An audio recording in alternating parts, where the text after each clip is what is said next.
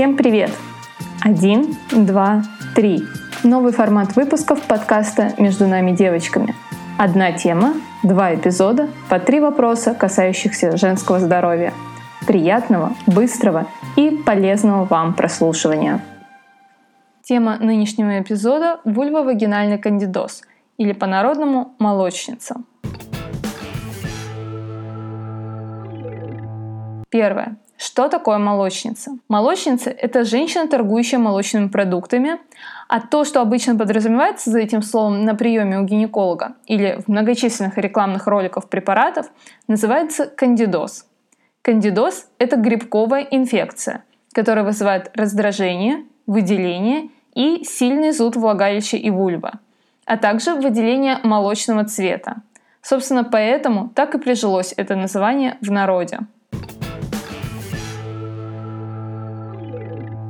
Второй вопрос. Откуда она берется? Кандида альбиканс – это микроорганизм, который является частью нашей естественной микрофлоры. Кандида обычно живет и так в нашем теле. Она существует в пищеварительном тракте, во рту, во влагалище.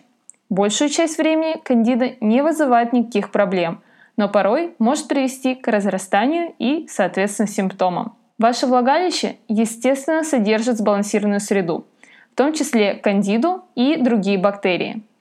Некоторые бактерии, а именно лактобациллы, предотвращают чрезмерный рост дрожжей. Но этот баланс может быть нарушен.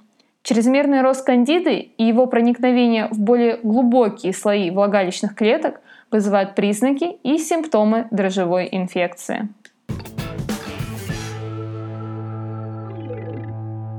Третье. Что может быть стимулом для разрастания?